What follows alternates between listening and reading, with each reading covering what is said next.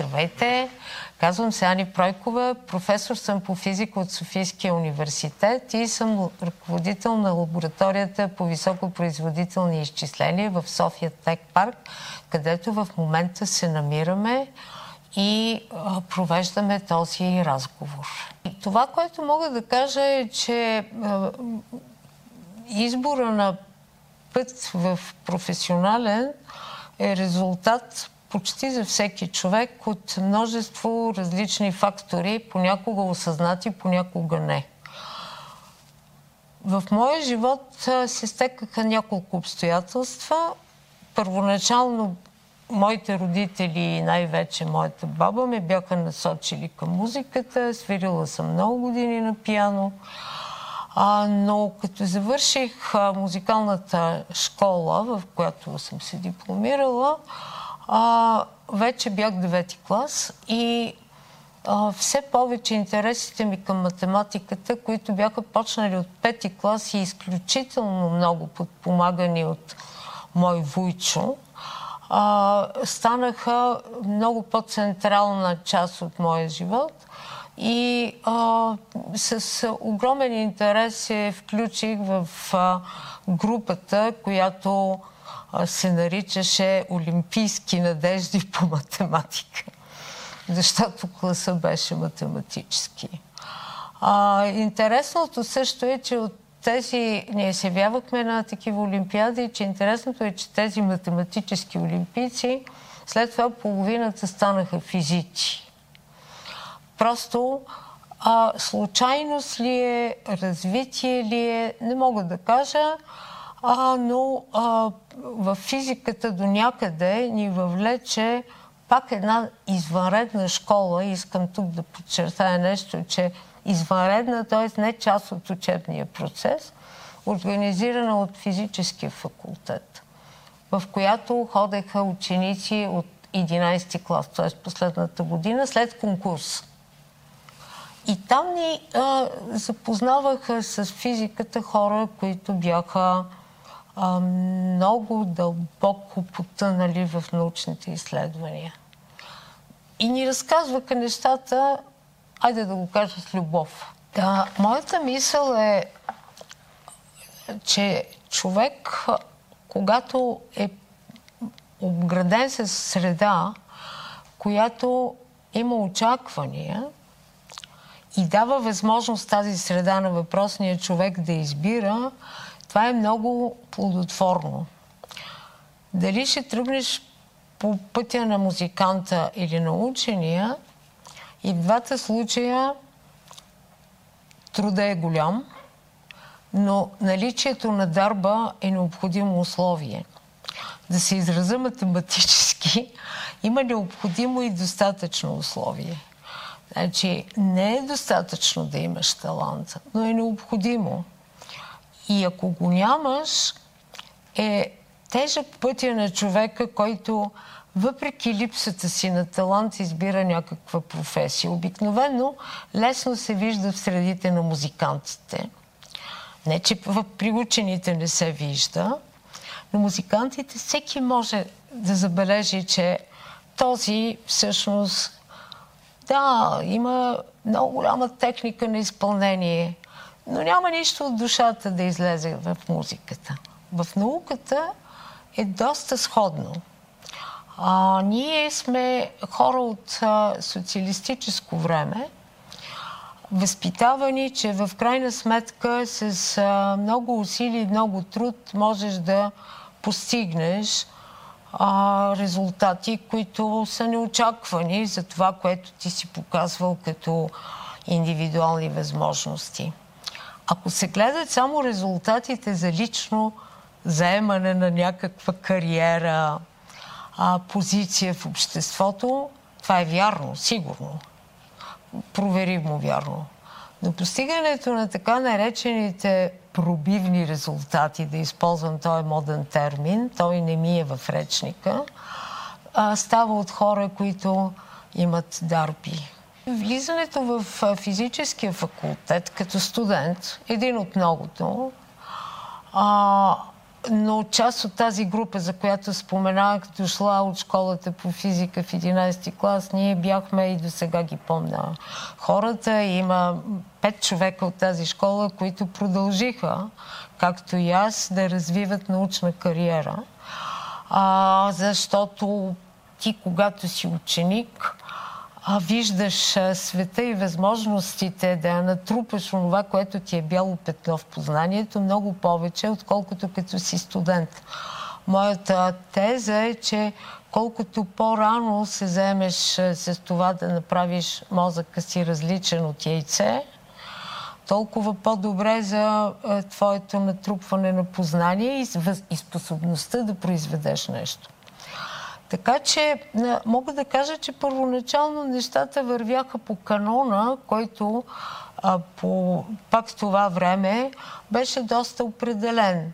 Ако добре си освояваш а, нещата, които се очаква от тебе, ако имаш интереси, винаги е имало кой да ти помогне да решиш някоя задача, която ти се струва а, по-различна.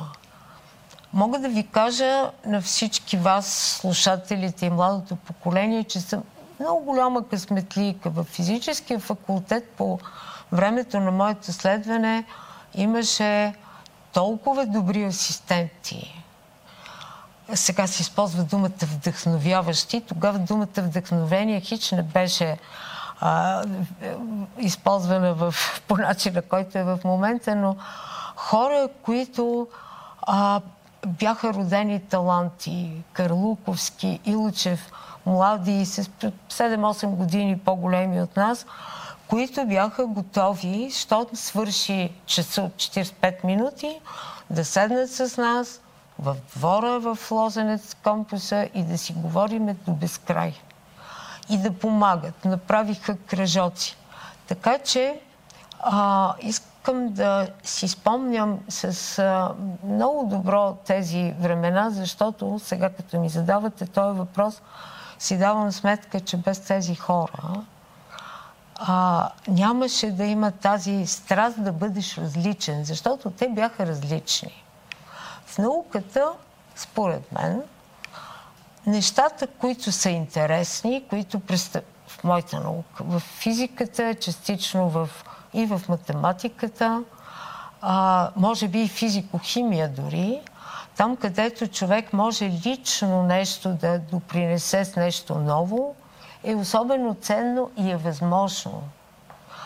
Нямам компетентност да говоря за социалните науки, там какви са нещата, които се изисква, но при нас в природните науки, и то специално в физиката, се изискват минимум три неща. Първото е, да, ще говоря за физиката, да владееш математиката до такава степен, че тя да не ти е проблем. Ако, това е за хората, които са в теоретичната физика. Ако си в експерименталната физика, непременно трябва да си сръчен. Много често се смеем и до сега, че а, трябва да знаеш откъде се лови отверката и поялника. Трябва да имаш чувство за мащаб, за да можеш да направиш нов прибор. И трябва да разбираш физическите закони. И едно нещо трябва да, да ги разбираш, не да ги чуваш. Аз първия си син съм го родила в четвърти курс студентка. А, един от тежките курсове. Не съм прекъсвала. Всичките тези асистенти, които бяха за нас символ и, и пътеводител, а, ми даваха възможност специално за упражненията лабораторните да не да ме освободят от тях, това беше много важна полука, която искам да предам на околните. А да ги отместят във времето, защото ние имахме лаборатория по с радиоактивност, имахме лаборатории по рентгеноструктурен анализ и те ми направиха много голямо добро. Просто казаха, ние, като се роди бебето, през лятото, през август, ще отвориме лабораториите да си направиш упражненията. Сега ние просто ги освобождаваме. Според мен грешка. Така че това, че съм момиче и че съм била родила сина си толкова рано, доведе до това, че приключих семестъра в четвърти курс през септември, вместо през юни. Ако това е някакъв проблем, но това е в рамките на шегата. А, мога да кажа едно нещо, което много по-късно научих. Не го бях научила като студентка. Научих го от колега, с когото работихме, професора Борислав Славов, че очакванията към жените в физиката са по-малки. Традиционно. И ако някое момиче има добри показатели, тя получава много бързо шанс, стига да не го изпусне, това са негови думи, да върви напред. Интересна мисъл, която аз с многото си години стаж, който имам вече, съм проверила и това е така. И тук да се спра за няколко неща, защо очакванията към жените са малки, аз не знам. Но по принцип брой на жените в природните науки традиционно от много години е бил малък. Най-вероятно очакванията на техните родители на тези млади момичета или не толкова млади, на деца бих казала аз, са били а, малки, че те могат да се развиват в тази област. Защото а, трябва да се каже какъв минус, ама той е огромен плюс от друга страна. Има една жена. Значи минус е, че тя като роди дете, разделя времето, което е абсолютно необходимо за да отглежда детето си. И лабораторията, която има същите нужди като време, в която трябва да споделяш времето си. И затова също така може да се каже, че има два компонента, които са много важни за развиване на научна кариера и запазване на семейството като място, в което човек може да споделя успехите и неуспехите си. Защото това е семейството. То не е само грижа. Едната компонента е, че самото семейство трябва да, под, да подкрепя. Аз съм имала пак късмет. И мъжа ми, и майка ми подкрепяха това, че аз влагам повече време в лабораторията, а някой трябваше да помага за това дете. Държавата помагаше, защото имаше детски градини. Но въпреки това, след това има още едно нещо, което а, наистина трябва една жена да се бори повече от един мъж. И тук ще цитирам човека, с когото съм работила 20 години от университета в Чикаго. Имаше конкурс за професор в това е департамент по физика. И се явиха 6 човека, между които имаше и една жена. Всички се слушат, защото конкурса подава си документи, но важната част е лекцията, която се изнася пред хората. Завършиха шестимата цяла седмица, от понеделник до събота по една лекция на ден, след това разговори с човека. Накрая аз съм, бях там Фулбрайт професор, но имах право да слушам вътрешните кръгове, но нямах право на глас все още. И избраха един. И аз казах, жената беше много добра. И тук е цитата. Една жена, за да влезе в научните среди, трябва да е три пъти по-добра от мъжете. Аз казах, Стив, това винаги ли е мярка? Там може да се каже, че аз бях споделения професор между Департамента по физика и Департамента по физикохимия. Толкова с жени. Сега нещата се промениха. Говоря за периода 95-2011. Но Стив с старите разбирания на старите професори. Той е колкото майка ми. Беше убеден, че става дума за жена тип Мария Кюри, за да бъде допусната. Това е онова поколение. Или Лиза Майтнер. Защо така? Ами защото така са били възпитани те. След това тези хора така възпитаваха поколението моето. Ние започнахме да се опитваме и ние да възпитаваме така. Слава Богу, сме принудени да сменим изцяло отношението. Защото още Мария Кюри, когато и дъщеря и започва да работи с нея, пък и без нея, е осъзнала, че жените имат специфичен принос в научните изследвания. Мога да кажа, че природата щеше да закрие един от половете, ако от него нямаше нужда. Тук не става дума само за двете важни функции в живота на хората, че трябва да се създадат деца. Има видове, които са еднополови, нали така? И се развиват и ги има все още. Следователно, а, допълването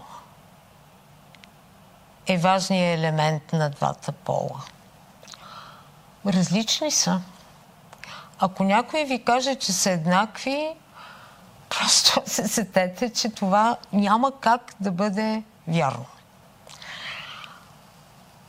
Важният елемент е не антагонизма, когато става дума за интелектуална дейност, е да откриеш какъв е онзи начин, по който другия мозък възприема нещата и се опитва да ги развива. Под другия разбирам първо изобщо другия мозък. Всеки мозък е друг. Когато откриеш все пак, че има някаква зависимост за начина на мислене при мъжете и при жените, а, който има сходни черти, а, това прави анализа малко по-лесен, но не изчерпва задължението ти да разбереш, че и между жените има абсолютно различно мислещи. Има такива, които мислят като мъжете, ама не защото са мъже, просто защото такъв, такава е конструкцията на а, организацията на мисленето. Следователно, жените в науката, както ме попита за това каква роля имат, тя е допринасят цвят. Ние в физиката, понеже сме свършили думите, за да характеризираме частиците, има, частицата има маса, има електрически заряд, има спин, който създава магнитните полета, след това има очарование, след това има цвят, защото всички частици са изградени от кварки, а кварките се характеризират с такива хубави думи като charm and color. Следователно, като видиш, че дори в такова нещо, дет не го виждаш, каквито са кварките, имаш нужда от много характеристики, мога да кажа, че жените винаги дават а, една, едно друг принос към начина на получаване на решение. Сега цялата работа е, че чисто математическите задачи, които можеш да ги сведеш само до едно уравнение, в крайна сметка или можеш да го решиш уравнението или не. Тоест ще получиш резултат. Хора като мен, които от години се занимават с хора, откриват, понеже аз винаги им давам възможност на студентите да си намерят решението, както намерят за добре. Това, което аз им показвам е нещо, което могат да го научат, могат и да не го научат. Обаче трябва непременно да си намерят решението на задачата. И когато откриеш, че при такава постановка има десетки решения на едно и също нещо, Питагоровата теорема има 100 доказателства. И повече, сигурно вече. А, има различни подходи. Накрая резултата, вярно, че е един и същ, но жените са тези, които, може би, поне в моя живот, аз познавам не много жени в науката, повечето са от България, а, но ще кажа няколко думи и за други, са тези, които в крайна сметка казват, абе, аз се кача на черни връх, ма не искам тая пътечка, която ти ми предлагаш. Искам една друга, която ми дава панорама към еди коя си част на София. Следователно, накрая ще се намерите на черни връх с нея или с него по различен път. И най-важното за науката, защото науката е познание, науката е кариерата е до толкова, доколкото тя ти определя живота, стъпките в твоето развитие. На науката е все едно твоето развитие какво е. Дали си станал професор или академик, научните резултати не се интересуват от това. В крайна сметка ние си отиваме, ако нещо сме направили, то остава. И за това а, аз със сигурност знам няколко любими случая, когато жени са постигали научни резултати, скрити зад мъжко име, защото такива са били времената. А, по-интересното е една от любимите ми е, примери е на Байрон дъщерята, която а, по здравословни причини имала тежък живот. Но тя е направила едни изключително интересни. Те сега а, говорят за нея като за човек, който много неща е измислил в а, а, езиците, програмирането, изкуствения интелект. Но тя е работила с Бабич и двамата са направили това, което са направили, защото те са имали допълващи се мозъци. Много е интересно да се иде в Лондон в музея и да се видят точно етапите на развитието.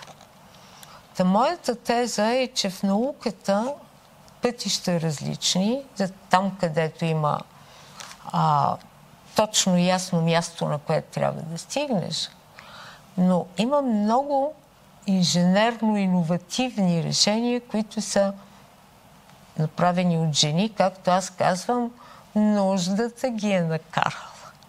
2005 година Европейската рамкова програма тогава 6-та финансира един проект, който беше кръстен Платформа на жените учени.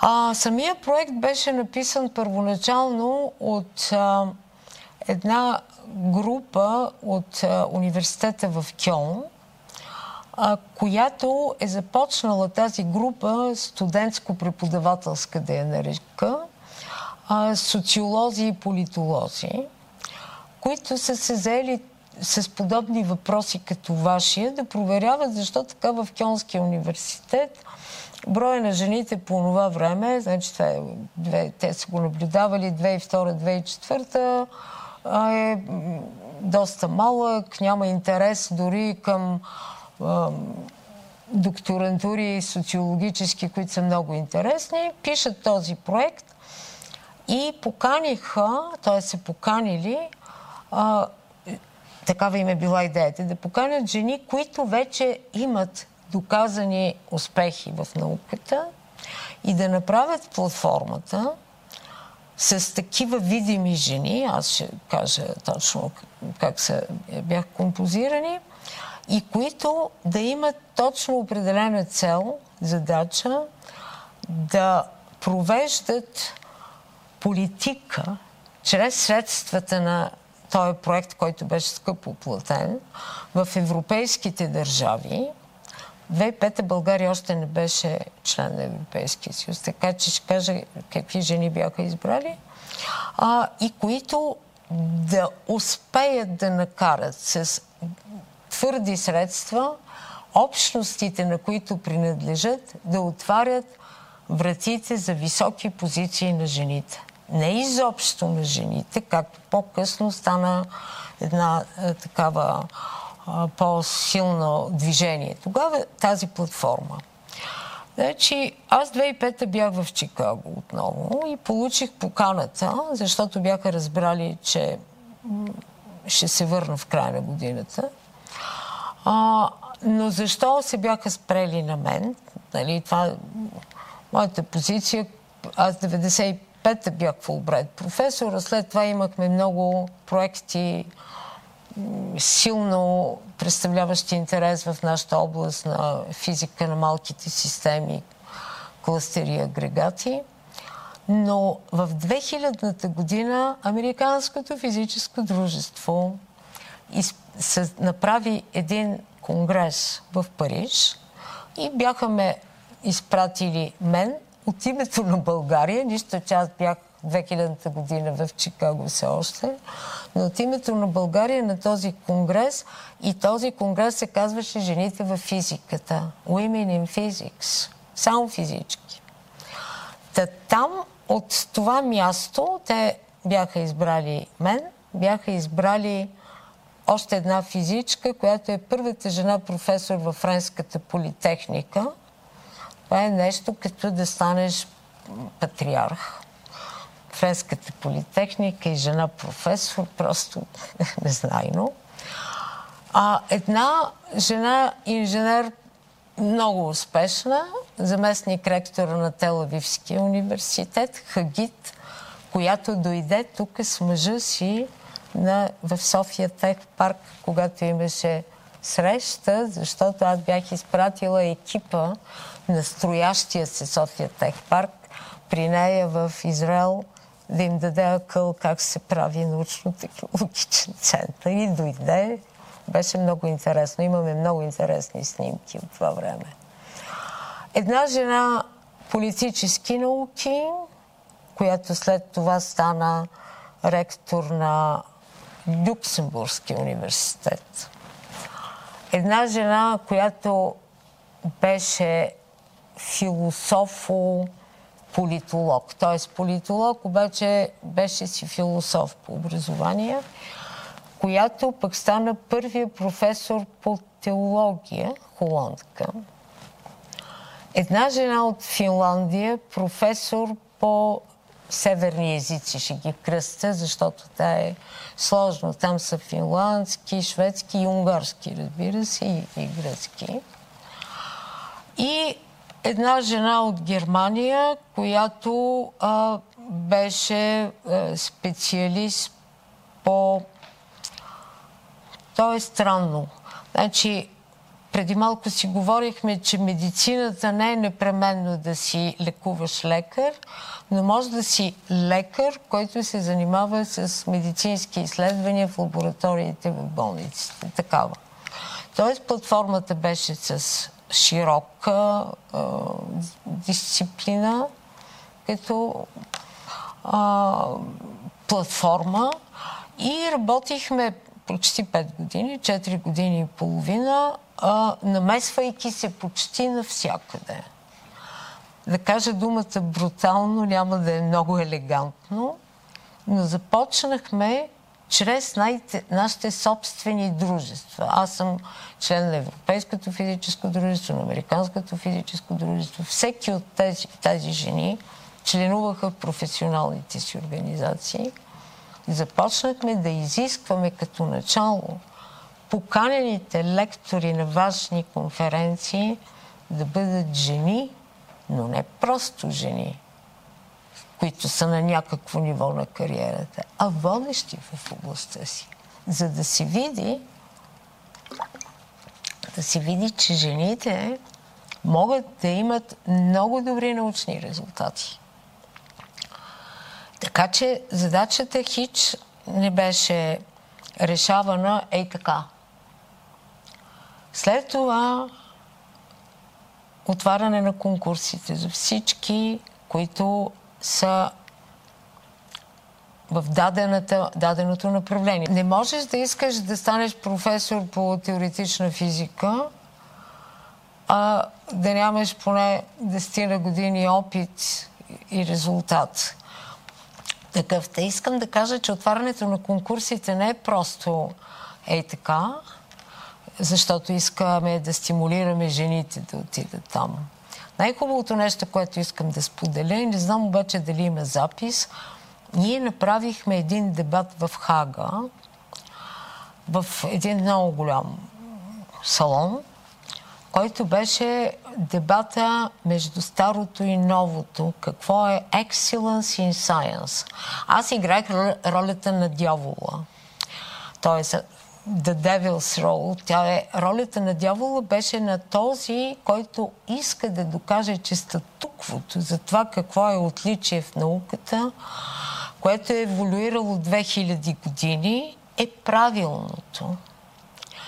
А срещу себе си имах другата роля, която показваше, че да, може 2000 години вие да сте правили, т.е.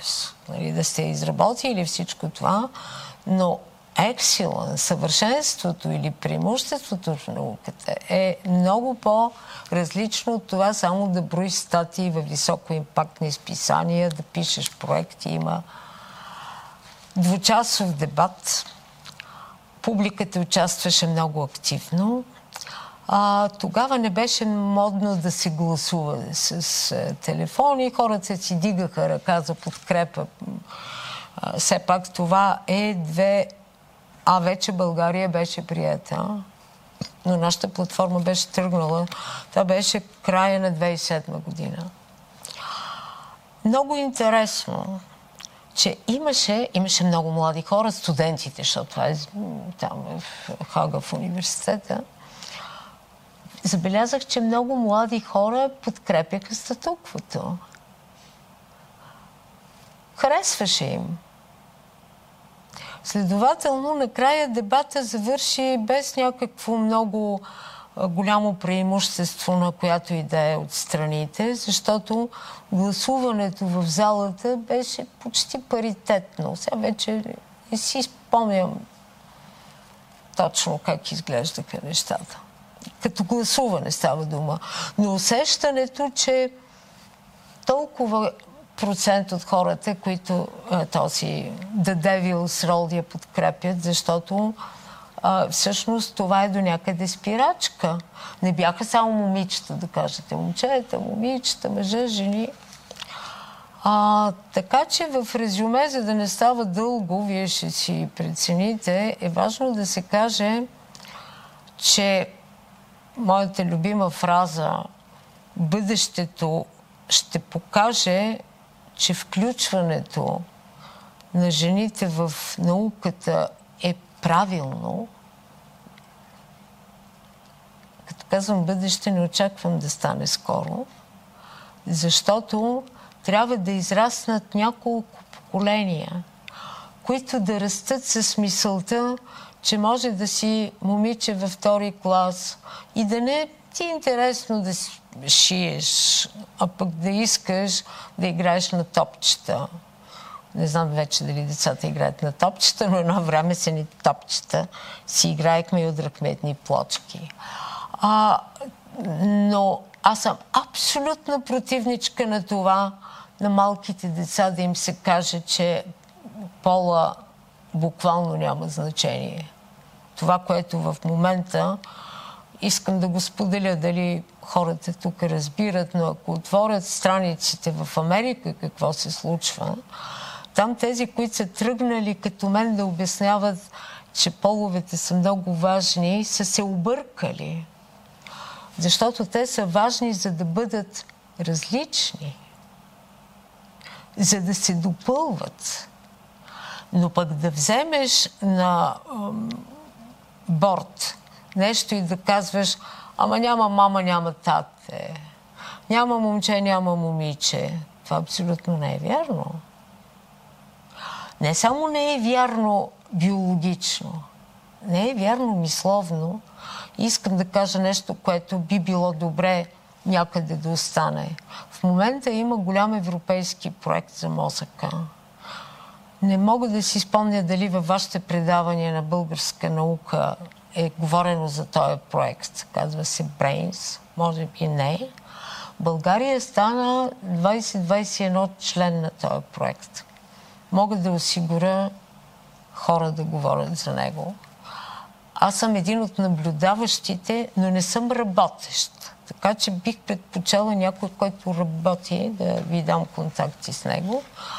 А, просто има, понеже е европейски проект, в който участват много държави, много е скъп и затова има наблюдаващ такъв мониторинг панел се нарича и аз съм един от тези наблюдаващи. Защото той има много електронна част и много моделиране и симулации. Даже някои просто го наричат e-brain, електронен мозък. И тъй като аз в Европа все още оглавявам стратегическата група по данни, изчисления и електронни инфраструктури, да се казва, съм един от хората, които а, има поглед върху тези неща и затова съм в този мониторинг панел.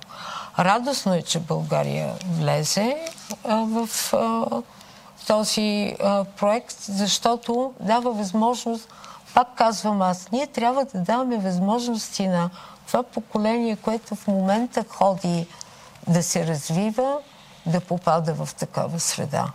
И ще кажа нещо, което може да не е вярно, но искам да го кажа. Жените, които са, усещат удовлетворени от това, което са направени, са по-широко скроени и дават възможност по-голяма на следващото поколение да се изявява. Може би, защото женската природа е такава, че тя дава на следващото поколение възможности. С подкрепата на Science Plus